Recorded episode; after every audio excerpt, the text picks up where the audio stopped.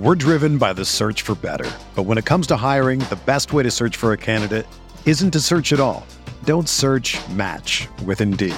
Indeed is your matching and hiring platform with over 350 million global monthly visitors, according to Indeed data, and a matching engine that helps you find quality candidates fast. Ditch the busy work. Use Indeed for scheduling, screening, and messaging so you can connect with candidates faster.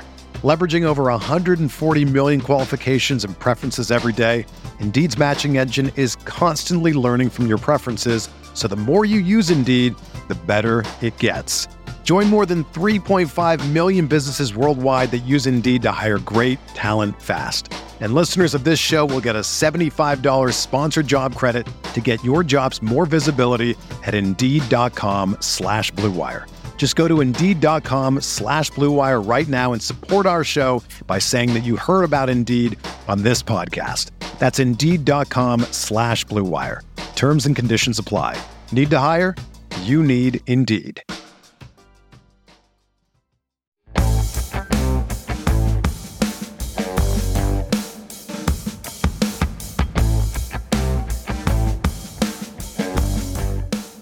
Questions that will be answered in week one, that's what we're talking about today on Stealing Bananas. We did one episode on this already. We're doing a second. My name is Ben Gretch. You can follow me on Twitter at yards per Gretch. You can find my Substack at bengretch.substack.com. With me, as always, is Sean Siegele, who you can find at Rotoviz. Sean, the first time through, we talked pretty extensively about the Thursday night game, the uh, the Tampa Bay Bucks and Dallas Cowboys matchup. Some some immediate thoughts about that from a fantasy perspective. We talked about some of the offenses we have looked at the most, Bengals and the Chiefs and the Browns, and some of these games in week one that could be really pretty exciting. You left it as a little bit of a cliffhanger where I had asked you about your Ryan Fitzpatrick ranking and this Washington and Chargers game. Uh, we were going to pivot over to that. So with Fitzpatrick, I think the interesting thing for me will be almost is he too good?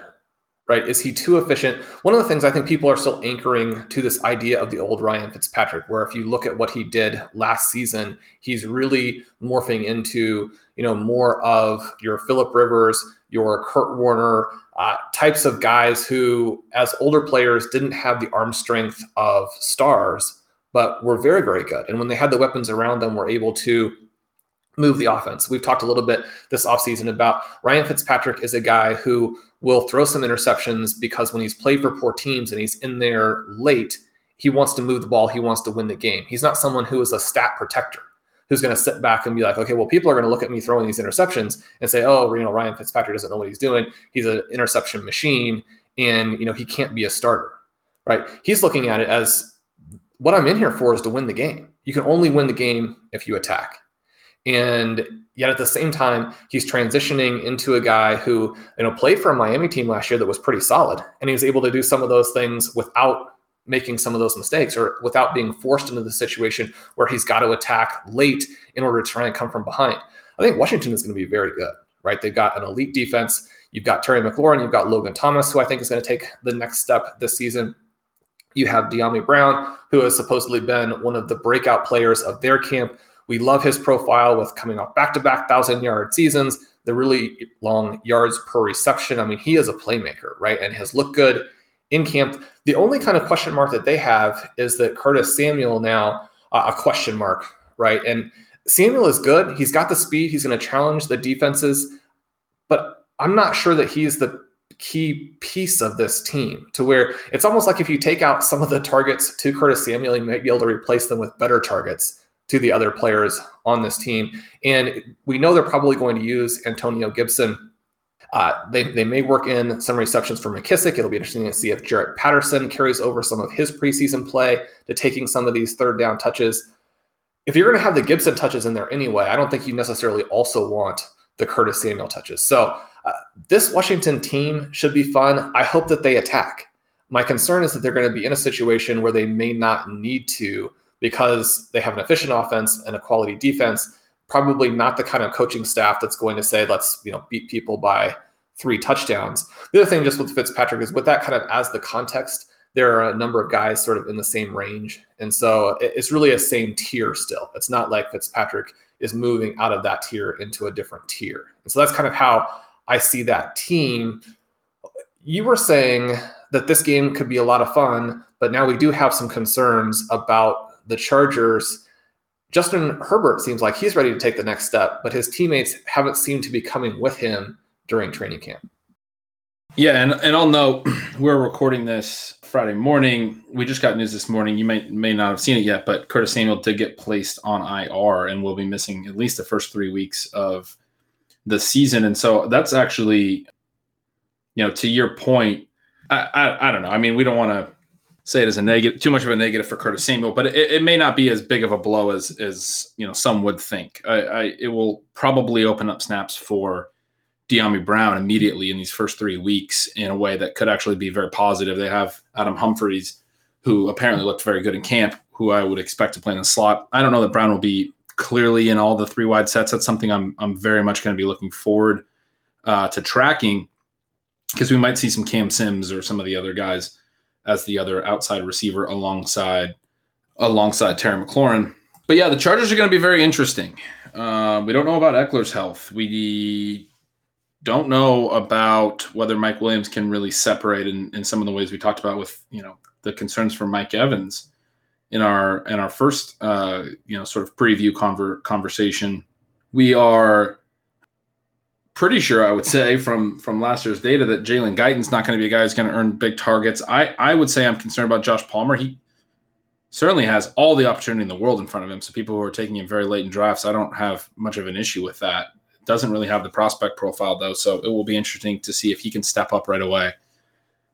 But yeah, it looks like it's going to need to be Keenan Allen. Now the good thing is Keenan Allen is probably you know, maybe not the best, but right right there, I would say in the top three best route runners in the NFL is amazing at earning targets and is somebody who, as I've projected the Chargers over the years, I've always done his target share first and then dealt with everyone else because he's the kind of guy who gets his as a legitimate number one, regardless of defensive attention and all those things. Some of that obviously is related to the area of the field, the shallower area. It's very similar to Michael Thomas, I would say, in that regard, when Michael Thomas is at his best but uh, yeah, I, I, think you're you were right to sort of allude to, to Keenan Allen as being somebody who could have just a monster target share. I think Justin Herbert's going to need that. I mean, Keenan Allen is probably going to start the season very, very hot before they have you know Ekeler healthy and, and some other things established. I, I I'm concerned about the Chargers. I think, especially going against a really good Washington team, I, I, I, would say an absolutely elite defensive line, especially that's going to make Herbert have to get the ball out quickly in this first game and not necessarily be able to try some of the downfield things that he wants to do uh, to guys like Mike Williams, to guys like Jalen Guyton. They hit on some big plays last year, certainly on some extended plays, and Herbert's very good at that, but it's going to be harder to do against Washington for sure. So um, it feels like a game where, where uh, Allen's in line for like 15 targets, but also the Chargers as an offense just maybe aren't aren't very effective. That's the way I see it as well. And I think the one kind of pick I would like to have back, maybe of all of the picks that we made this offseason, is when we took Justin Herbert in the seventh round with Davis in that FBG, because I don't, I don't think that that really is set up to pay off at this point. Whereas uh, it was a flat area. We talk about drafting quarterbacks in the flat areas, and yet it, it, it's not set up at this point to be a home run pick for us. Uh, even if he plays well, there are going to be some some issues there. I, then maybe a, a, game that we're pretty invested in when we shouldn't be because of our selections, and, and we'll kind of steer away from uh, the non football news here. But Lions, 49ers, it would be exciting to see DeAndre Swift take a lot of receptions late in this game. Uh, with Jimmy Garoppolo being the week one starter, we could see Brandon Aiyuk, Deebo Smith, George Kittle, all of those guys really pay off of their ADP at least until the offense changes in a way that maybe later in the season, if it's a more run oriented uh, attack, you know, around Trey Lance there that maybe they won't. Are, you excited to see this 49ers team with their guys healthy? It, it, feels like we've never really seen them all play together. And so the idea of Kittle, Aiyuk, Samuel all going out there, all healthy, still having a passing quarterback that week one could be an avalanche of points for the 49ers, sort of in the same way that we saw from the Cowboys and the Buccaneers on Thursday night. I don't know if we're going to see that necessarily. My read on this is that we might see a lot of a lot of San Francisco rushing, and especially if they're effective. I think I think that's the way that that Kyle Shanahan would like to start the season and see if that duo of Mostert and Trey Sermon can be effective, and and if they are, that that we might have just a really heavy rush lean overall, which would be not ideal necessarily, but we will so see. You're saying they're going to come out and do what they did to the Packers in the postseason a couple years ago, and that none of these three guys should have been drafted even within a couple rounds of where they're going.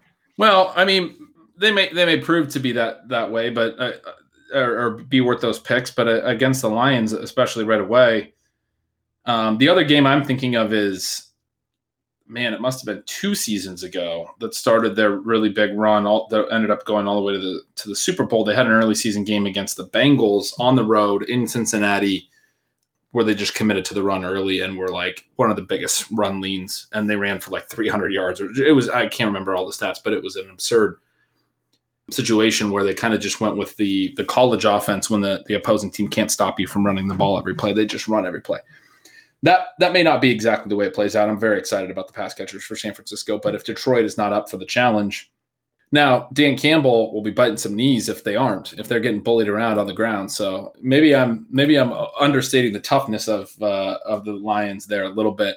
I actually thought you were going to go to the Broncos Giants game, which we're also very heavily invested in some some gross games because of some teams that we have exposures to. Uh, the Broncos, obviously, Jeudy and Hamler and Lade in every room uh, in, on every team, and uh, plenty of Javonte Williams, and that's one that'll be really interesting. I but the the biggest one I think we have to talk about before we get off is the Baltimore rushing attack. Uh, they have just had so many injuries. I mean, after J.K. Dobbins went down, the big discussion was Gus Edwards or Justice Hill, or excuse me, Gus Edwards was going to be the guy, but then then you had Justice Hill or or Ty'Son Williams, and those are sort of the three names that were like, okay, that's going to be the running attack now. Obviously, at this point, we've we lost Hill, and then you know that was maybe not as exciting to some, or as exciting of a play to some as it may have been, you know, for me, and I, I think for you too, probably Sean. And then we also lose Gus Edwards on top of that. So now we have Williams, all these old guys. I don't necessarily know how they're going to deploy it. It's a Monday night game, so you don't know who's going to be active. I just I think it's worth worth sort of saying that there's just so much uncertainty. I, I think in week one, you can certainly and probably should play Ty'Son Williams a little bit. At the same time, um, you know, if you have him on, on rosters and, and you're more of in a zero RB spot, I, I, I have some spots where I'm going to play him as the RB2 for sure. But at the same time, any of these other guys, people want thoughts on Le'Veon Bell and Devonta Freeman and, and Latavius Murray and what it all means and who, you know who, who's going to be active. Even we, we don't know. We, we don't know. You know, we know that Bell and Freeman are on the practice squad. We don't know, you know, what Murray's status would be this quick because he just signed yesterday, basically during during Thursday night football during the opener. Do you have any like major thoughts on how that could play out, or or is it more just uh, we're gonna have to, you know, for people who want to stash those players? I, I'm not even sure how excited I am in any of them, but um, I don't think you're playing any in week one. No, probably not any of the veterans. The question now becomes how do you play it for free agency, right? And we get a lot of questions about, okay, well, I've committed to zero RB and I'm excited about it. I have this fun team where I do think I'm going to be able to really put it on my opponent uh, at the flex positions through the bye weeks. One of the things that you were noting is that it does look like Gallup is going to miss time now. We're disappointed for the teams that we drafted him. But one of the things about zero RB is that we have the depth to withstand that, right? So it's not as devastating for us as it would be for a more balanced build. The question then of like how do we play these zero RB teams as we go through is an interesting one. And we've kind of already seen early on how some of these things can happen. Now, Colin Kelly and I drafted an extreme zero RB team for in the FBG for one of our Rotoviz OT shows, and Colin got a lot of uh, fun feedback on that one on social media because it was a Travis Kelce team that I think we took no running backs in the first nine rounds and maybe only one in the first 13. But then in the first free agent period, we added Sony Michel and Williams, right? So immediately you can see how zero RB works as you start to move through the season, where we have those guys now with James Conner, and we have three pretty legitimate options right away along with having this team that will just be able to hammer people, number one at tight end, and then through all these wide receiver and flex positions. And so you want to be aggressive when you have those opportunities. You also want to remember that more opportunities are going to come up, right? Because the thing that I was thinking just, you know, 24 hours ago, and again, we're recording this, you know, on a Friday morning, but was it's going to be very difficult to compete with teams where people got Gus Edwards early on. People who got Gus Edwards at his original price, I mean, those teams are going to be almost unbeatable in the first month of the season. And then 24 hours later, the question is okay, well, what's going to happen in Baltimore? We're going to see this happen on other teams. And you want to be prepared to deal with this, benefit from it uh, when it works out. I mean, it's sad though, right? I mean, no one is rooting for Gus Edwards to get hurt. I mean, this was a situation where he's going to have this phenomenal opportunity for his career. And so uh, it's sad for him. It's sad for Justice Hill. Obviously, it was sad for J.K. Dobbins, Cam Akers. I mean, those guys, Travis Etienne, we're not rooting for any of that. I mean, these are real people who it was going to be fun to watch them play, right? I mean, zero RB is not rooting against running backs. It's a structural approach that allows you to have a dominant draft. But I mean, we want to see these guys on the field. And so, just from a personal perspective, that this is frustrating and sad. It's not something where you know we're taking victory laps or anything like that. But we wanted to see these guys play. With the Ravens, I think Williams now has this incredible opportunity because those other guys, it just doesn't seem like they can possibly be up to speed for week one. We still believe in Lamar Jackson. You know, Marquise Brown looks like he may be able to to play and do some things. They've got Mark Andrews there. Uh, the team is going to still move the ball right? They're going to still run the ball effectively. I would love to see Williams grab a big share, score some touchdowns, break off some big plays, so that as they go into week two, the Ravens don't feel a lot of pressure to to put those veterans into positions that they frankly don't seem ready for, right? I mean, Le'Veon Bell was very, very bad last year with the Chiefs. And people talk about, okay, well, Darrel Williams is the backup there. I mean, he's been a good second string player with the Chiefs. That was only because Le'Veon Bell completely bombed that opportunity. And the Chiefs added him because they didn't think that Williams was good enough, right? But I mean, Bell couldn't do it. You know, Devonta Freeman has not been good for a while. Latavius Murray is cut from a team that really does need a quality sort of co-conspirator there with Alvin Kamara. And so I think there have to be questions about where he is at this point. So you'd like to see the the young guy get his chance and really flourish with it. I guess I'm betting a little bit in that direction. And then probably then the second player you would sort of prioritize. And, and for free agency, it might be a little bit problematic because he's owned more often. Uh, but that would be Latavius Murray now, I think, has to jump to the second spot. Would that be your read as well? Yeah, that's sort of how I was taking taking it. But I, am I guess a little bit skeptical that any of the veterans will be cons- like consistently productive. They'll probably have points of, of usefulness and it's worth grabbing them. We already had some concerns about the offense in general being, you know, willing to target the running back position.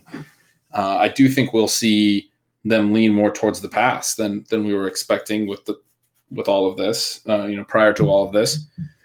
But I mean, they've also lost Rashod Bateman for a significant chunk of the season, and, and Marquise Brown has dealt with some some health issues in the offseason. and so there's a lot certainly hitting them all at the same time. I mean, the, the clearest thing as we get further and further and further is just how you know right you you were, I guess, or maybe you know because of injuries we shouldn't use the term right. I don't I don't know however we want to say it, but that Lamar Jackson just looked like a really easy QB play. You've said that he had the potential to be the overall QB one. At this point, I think that looks very likely. I mean, it looks like the the most likely scenario almost. So the biggest exciting thing I would say for me has been what it means for Lamar jo- Lamar Jackson. But I, I'm I picked up a little bit of some of these veterans in spots where I thought it made some sense, but um, I'm not really expecting much out of any of them, to be honest with you. Do you feel like it's a good uh, situation in Week One for Williams with that matchup with the Raiders? that uh, even if he is still kind of in the learning process, even if he's not a star, I don't think anybody was expecting him to be a star. They're saying, you know, he's an interesting guy to stash behind Gus Edwards. You know, might almost be a little bit overwhelmed in this week one opportunity, but facing the Raiders is a pretty good situation. Right. Yeah. I think from a game script and game situation, perspective, it sets up nicely. You know, the, veterans, you wouldn't have the same sort of overwhelmed thoughts. They've been in a lot of different offenses. They should be able to pick things up relatively quickly. They might play a, a pretty good chunk right away, whoever is active.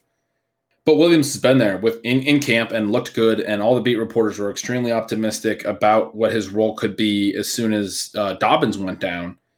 I think it, you know, is very clear that he's going to have, I would say, a pretty sizable week one role, and somewhere between twelve to fifteen carries at least. You know, they'll probably rotate, but I, I, I like playing him in week one, and I think there's a decent chance that he gets um, some of the goal line work and some of those things because the other guys are, are, you know haven't even been there for a week. Colin Kelly here, the executive producer of the road RotoViz Radio Podcast Network and co-host of the RotoViz Overtime Podcast, along with the phenomenal Sean Siegele. The wait is over, the NFL season is here, and there's no better time than the present to sign up for a RotoViz NFL Pass. You'll get access to all of our content, all of our tools, everything you need to help you for that in-season success as a loyal podcast listener, you can get yourself a 10% discount to a RotoViz NFL Pass just by adding the code RVRadio2021 at checkout. Or go to rotoviz.com forward slash podcast for more information. Let's go get those championships. I hope you enjoy the podcast. We're driven by the search for better. But when it comes to hiring, the best way to search for a candidate isn't to search at all. Don't search match with Indeed. Indeed is your matching and hiring platform with over 350 million global monthly visitors, according to Indeed data, and a matching engine that helps you find quality candidates fast. Ditch the busy work. Use Indeed for scheduling, screening, and messaging so you can connect with candidates faster. Leveraging over 140 million qualifications and preferences every day, Indeed's matching engine is constantly learning from your preferences, so the more you use Indeed, the better it gets. Join more than 3.5 million businesses worldwide that use Indeed to hire great talent fast. And listeners of this show will get a $75 sponsored job credit to get your jobs more visibility at Indeed.com slash BlueWire.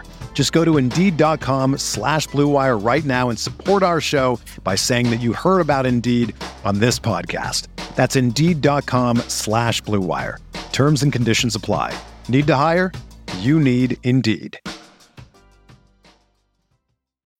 When you need mealtime inspiration, it's worth shopping Kroger, where you'll find over 30,000 mouthwatering choices that excite your inner foodie. And no matter what tasty choice you make, you'll enjoy our everyday low prices, plus extra ways to save, like digital coupons worth over $600 each week. You can also save up to $1 off per gallon at the pump with fuel points. More savings and more inspiring flavors make shopping Kroger worth it every time. Kroger, fresh for everyone. Fuel restrictions apply. Another day is here, and you're ready for it. What to wear? Check. Breakfast, lunch, and dinner? Check. Planning for what's next and how to save for it? That's where Bank of America can help. For your financial to-dos, Bank of America has experts ready to help get you closer to your goals. Get started at one of our local financial centers or 24-7 in our mobile banking app. Find a location near you at bankofamerica.com slash talk to us. What would you like the power to do? Mobile banking requires downloading the app and is only available for select devices. Message and data rates may apply. Bank of America and a member FDIC. Then we can't get out of our week one preview or really week one questions that we're looking to have answers for in the next uh, 72 hours here without giving you a chance to talk about your guy AJ Brown is going to go against Rondale Moore in week one. I know that when people think Cardinals Titans, they're thinking about it in those terms. They're thinking Brown, Moore, the two heavyweights of these teams, respectively.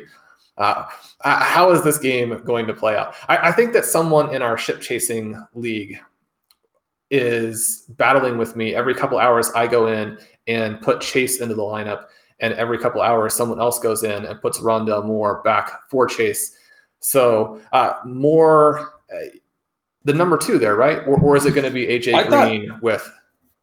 I thought it was you benching Chase in all of our lineups, but uh, that must be Pat or or Pete. Um, no, I, I think I think Moore obviously could get off to a fantastic start, and I'm very excited about him. I think uh, I, I'd be more excited about playing Chase personally in Week One. At the same time, I do think this is going to be a really fun game. The Cardinals that's going to make them very thin at cornerback right out of the gate. you know, obviously Derrick Henry is going to be a big part of what the Titans want to do, but we know Arizona's going to play fast. It's going to be a fast paced game.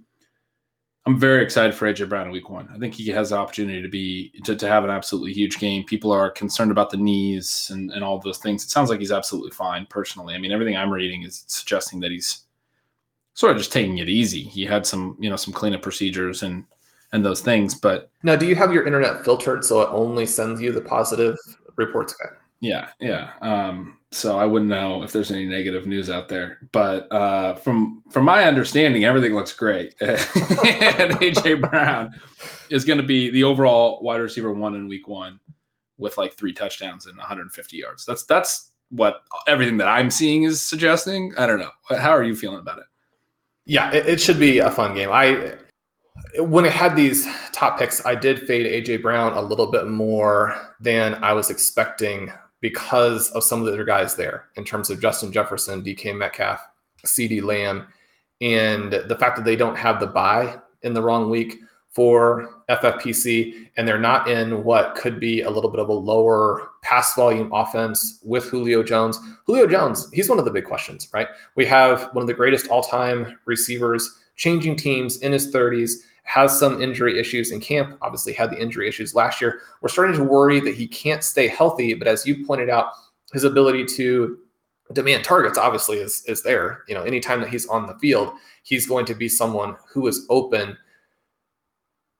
I would like to think that the Titans are going to take a little bit from some of their teams as well and be a little bit more pass oriented. They have Ryan Tannehill out there facing the heavy run boxes in order to take away Derrick Henry, as a result, he's been very efficient. He's been finding his guys. He's got that hookup with AJ Brown. Last season, when it wasn't AJ Brown, we had this kind of breakout in efficiency from Corey Davis. That gives us a little bit of a sense of what someone like a Julio Jones could do, a much bigger talent in that same role. When we're talking about Davis being efficient on his targets, it gives us a little bit of a window into what a superstar might do there. So Jones also set up, I think, for a big game. And then we look at what the Cardinals are going to do as a result. We got Chase Edmonds, we've got James Conner. We do think that they're going to have manufactured touches for Rondale Moore. Are AJ Green or Christian Kirk going to be involved in week one? I mean, I assume so, but I don't know necessarily to what degree, and and I'm, I I would be somewhat concerned, I, I guess, about relying on them. I mean, I, I, don't think anyone really is based on ADP relying on them, but I've seen some positive report, you know, positive sort of fantasy football takes on AJ Green, especially with how Lady was going in drafts. I think he's going to have a role and run a lot of routes. I just, I last year was rough, right? Um, so I'm, I'm expecting them to be, you know, doing the four wide stuff and using those guys. But for for me and and I think for you as well, Rondale Moore is going to be the guy that looks more likely to be the second best producer in this passing game behind Hopkins. Uh, one more game I want to definitely talk about is the Panthers and Jets. It's been a lot made of obviously Sam Darnold right away gets to face the Jets. Robbie Anderson, you get this sort of double revenge game, all of this stuff. Christian McCaffrey's back. I was just talking about how well things set up for AJ Brown. There's obviously this other receiver that I love, DJ Moore, in this game, and, and things maybe don't set up quite as well, you would think which is also something that I'm not necessarily all that concerned about for week one. If he doesn't have a big game right away, if Robbie Anderson gets a lot of targets, I think he can make a lot of sort of narrative based reasons why. If they get Christian McCaffrey involved a ton really early, obviously you can understand that. For me, it's kind of like I'm I'm already setting myself up to have confirmation bias only. And if DJ Moore comes out and gets 10 targets, then I'm going to decide that despite uh, despite everything working against him in week one, where you wouldn't actually expect him to be massively involved, he went out and got 10 targets. Oh, he's, you know, he's a superstar now. Yeah. So about a week, week and a half ago, I wrote article saying that there are Stefon Diggs like plays. Now these guys aren't quite as cheap, but we're going to see a couple of guys take the step. And those two guys were DJ Moore and Chris Godwin. So I was kind of sitting there Thursday night thinking, okay, if Godwin is the guy who gets squeezed out in this Tampa Bay passing attack, then that's going to look very, very bad. But the profile there for him, and I feel like we saw that in week one, where there's going to be a role for Godwin unless he gets hurt. He's too good all over the field. He's going to run more routes, play more snaps. He's going to be the superstar with the Buccaneers. Now, when you and I were drafting our teams, we often had this choice, right, of Moore or Godwin. It was frustrating because we had to take both of them a little bit before ADP based on where we were drafting, but we felt like ADP was wrong, right? That these guys were going to outperform that. Now that we've seen Godwin play and we have a little bit of a sense that, okay, he's probably not going to be the guy who squeezed out, he probably is healthy. I mean, I have a tiny bit of regret, and I wouldn't mind shifting those shares from Moore to Godwin, but I think he's set up very nicely right? If he scores touchdowns this season, one of the things that we've talked about is that if you have too much of an underneath roll or too much of a vertical roll, that's actually not what you're looking for, right? It's this air yards times the targets, or the targets are the most important part, and then you do want some air yards with it. But last year he was targeted too far down the field. That's a point that you've made repeatedly. It looks like that's going to drop into a range where he can be Diggs. That's one of the things that we saw last year. 2019, Diggs was one of the best vertical receivers in the NFL. 2020, he was just the best receiver, right? And so I think that we're going to see that from Moore. I think he's going to switch the target leadership with Robbie Anderson, which is maybe the most bizarre thing of last season to see them manufacturing these targets for Anderson, which isn't a shot at Anderson. He's a very good player, he's an underrated player, right? But they're going to make Moore the focal point for this offense. I think not having those Curtis Samuel targets will help. Marshall taking those going to open up the field a little bit more. The question now is with CMC back, does that improve the touchdown ceiling for the whole team to the point everybody benefits, or do they cannibalize a little bit with Christian McCaffrey simply being so good? And then obviously we have the wild card of Darnold. Uh, is he even a little bit of an improvement on Bridgewater, or is he another step down? Right. So I would have a little bit of concern about that, but I'm excited to see in week one. I think that's going to be the big question. How do they use Moore? Is it in this Diggs role? And can Darnold execute the passes? Because if he can, then I think we're going to start to see weekly these lines of eight, 120, and one for Moore, in which case he'll pay off very nicely for you at his ADP. Yeah, and that one, as you mentioned, the, the touchdown uh, will be a big part of it for him because we have not seen any big touchdown scoring from him yet, and that's that's going to be a big part of his breakout if that were to come. Uh, what do you think about? I guess one of the only games we haven't talked about is the Seattle Colts game. Uh, you you've mentioned a few times now that the the Nyheim Hines buzz has been has been growing. That they need to get more touches for Nyheim Hines. We know they're going to probably work in Marlon Mack. I, I have to cop to being a little bit concerned about how much we're going to see Jonathan Taylor. I hope he is. I mean, it almost doesn't matter because he's such a good player, but I, I, I certainly hope that he's efficient right out of the gate sort of demands a pretty strong part of the backfield. It doesn't seem like he's going to be a clear workhorse necessarily. And I do think they will use Hines a little bit more than I was thinking earlier in the offseason. So kind of curious what how you think the the Colts running backs will look. Well, well, Dr. Jeffrey Budoff has done some good research for us on the Achilles injury, and he kind of foreshadowed this situation that seems like it's coming to pass, where Mack would come back but wouldn't have the explosiveness yet for a pretty good chunk of time into the future to be someone who would really challenge Taylor for a lot of touches. Now, we saw the other night with Ezekiel Elliott, if you do have a good backup, and I think that Hines is, is more the, the Pollard kind of role, and they take even some snaps in a game where you end up passing a lot, then very quickly the starter's overall workload is down in a total EP range that just simply doesn't work, right? So if you then don't get in, and we saw Elliott – uh, get stopped on their kind of optionish play at the goal line. Didn't seem like a great play design. I think that was the play that cost the Cowboys the game. Uh, that was kind of the situation where I thought that they should have gone for it on fourth down there. But we look at Taylor. I think he's still. I, I was reading something the other day and included it in my sort of zero RB update because I had referenced Hines, but was talking about the situation where the coaching staff, the front office, are suggesting they think Jonathan Taylor is going to be the AFC offensive player of the year.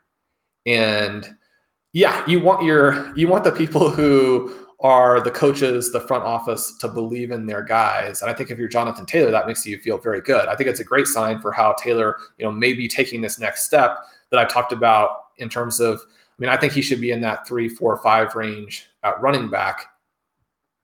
It's also a little cocky, right? And fun to have the Colts coming out and saying, I mean, our guy is so good. I mean, he's going to be the o- offensive player of the year. And so I think that that kind of, for me, counterbalances some of this Hines buzz. Now, Hines is very good. He should touch the ball a lot. When I hear them saying they need to use him more, I'm kind of thinking to myself, okay, well, that's a good sign because it maybe it means that they'll be able to use him the same amount. I mean, even just him maintaining what he did last year would be good for, from a fantasy perspective, from a reality perspective. So that's kind of the way that I think it'll work out. I don't think that Mack will be good enough to take a lot of touches. I think that that will still run through Taylor. At the same time, and again, a little bit because of the bye, when we did a team RV draft the other day, we passed on Taylor um, three or four picks into the second round and, and took one of these. I think we took Calvin Ridley in that draft. And so even in round two, we have some concerns about the Colts. And so seeing what Carson Wentz does, I mean, there's just a limit to how good you can be if your quarterback is a disaster. I, I don't think that with Hilton going down, with Campbell having – some at least mild things going on with maybe not a ton of buzz about Michael Pittman. And it may be that I'm, I'm, you know, I have again my internet set to, you know, be giving me all the Jonathan Taylor stuff. But the passing offense there seems like it has some major red flags. When we're looking at guys like Zach Pascal being potentially uh, a very relevant guy in week one, which I think if you're a Colts fan a month ago, looking at the players they have on that team, that's not where you would hope to be a couple days away from the season. Definitely. Well, Sean, it's going to be an incredibly fun week one. We're finally here. It's been a long off season, and then everything is going to change. You know, everything changed on Thursday night. It felt like a lot of things that were certainly possible started to show. You know, I mentioned on the first episode where we were sort of previewing week one that I had been a little bit concerned about Evans and Godwin together, especially in my offseason stealing signals article on the on the Bucs. Um, mentioned that I was taking Godwin in, in some spots. I, I, like you, wish I had more of him, but I never got all the way around to then targeting Antonio Brown. you know, I'm sort of a little bit of an ageist in that regard.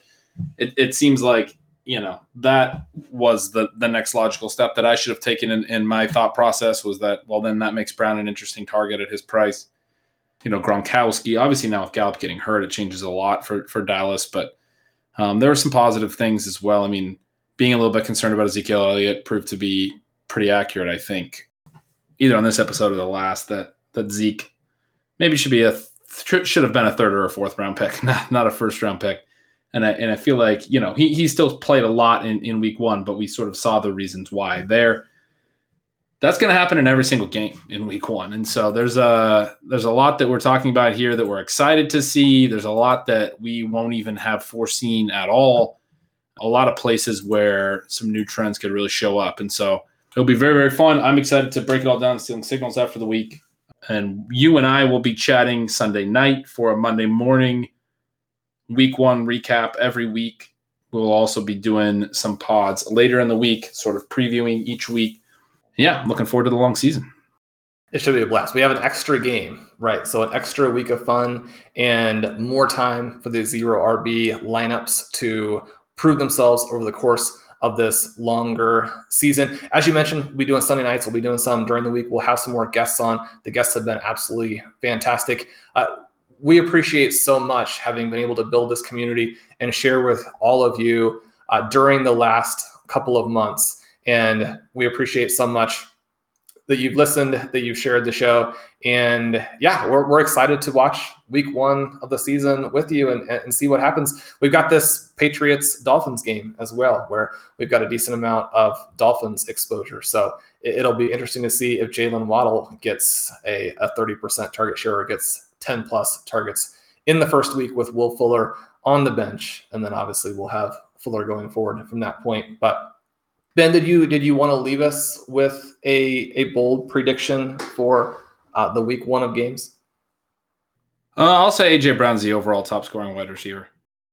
So we're, we're gonna are, are we gonna be in a situation where the Thursday night game no longer looks like such a shootout after we played? Are there going to be three or four games that uh, one of the things that happens after the first night and it's kind of fun to, to think about is like what are our chances to win in week one if you played say gronkowski and amari cooper then you're feeling like okay i'm 0 and 1 uh, is that going to turn around are we going to see enough scoring for people to come back from these big deficits that they may have racked up on thursday night i think we'll definitely see some big shootouts for yeah for AJ Brown. I, I, I should say my hot take is AJ Brown will be the, the, top scoring receiver from here on out. He's chasing Amari Cooper, having put up uh what was it forty eight point nine points I think in PPR. So that's going to be challenging. Am I counting that up right? No, thirty eight point nine, but still, he would need a a forty point game probably not the most likely prediction, but I think he can do it. I, I think we'll see some some blow up games. I'm expecting Diggs to blow up and, and that Buffalo Pittsburgh game to go big. I'm expecting, you know, we talked about the Cleveland KC game. Hopefully the the Minnesota Cincinnati game is interesting. A little bit concerned about that one. I think the Arizona Tennessee one is going to be very exciting. So, yeah, there, there's going to be plenty of points scored this week. I think. I'm getting the sense you you keep talking about it uh, that you're expecting Tua and Mac Jones to also both go over 375 passes. Yeah, yards. that game is going to be explosive, uh, barn burner, whatever whatever term you want to use. There's going to be so many points scored in that game. We won't even know what to do with ourselves you heard it here first. If it does happen, we will clip that out and not make it sound so sarcastic. Uh, for Ben Gretch, I'm Sean Siegele. You can follow Ben at Yards Per Gretch. Make sure you get signed up for Stealing Signals. I keep mentioning it, but you're going to want it this week when week one happens and you're trying to figure out how to make all the moves going into week two. Fix your team, get it set up to go undefeated. You're going to want to have the Stealing Signals newsletter. Please sign up and join us at RotoViz. We're having a great time over there. Lots of cool tools. We've got articles set for all through the week that will help you transition through all the different formats that you play. You can get a 10% discount using the code RV Radio 2021. Uh, please leave, me, leave us a rating and review. Uh, we've got so many great things from you guys. We really can't believe it's been too much, really. Uh, also, subscribe to the feed. You get the shows like this, the special episodes, as soon as they come out. And until we talk with you after week one, have a good one.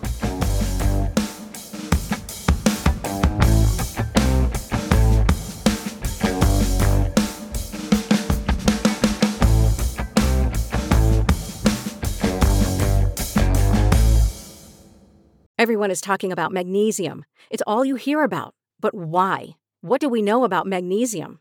Well, magnesium is the number one mineral that 75% of Americans are deficient in. If you are a woman over 35, magnesium will help you rediscover balance, energy, and vitality. Magnesium supports more than 300 enzymatic reactions in your body, including those involved in hormonal balance. From functional medicine doctors to mental well being and female hormone experts, we all know that magnesium is the one mineral to improve all aspects of well being and health. But which one? Magnesium Breakthrough from Bioptimizers, the trusted choice recommended by leading experts with seven best absorbed forms of magnesium to ensure your body receives the support it needs for overall well being. Go to bioptimizers.com slash balance today and use code BALANCE10 for 10% off. Support your journey to wellness at B-I-O-P-T-I-M-I-Z-E-R-S dot com forward slash balance. Magnesium Breakthrough from Bioptimizers, your foundation to optimal health and vitality.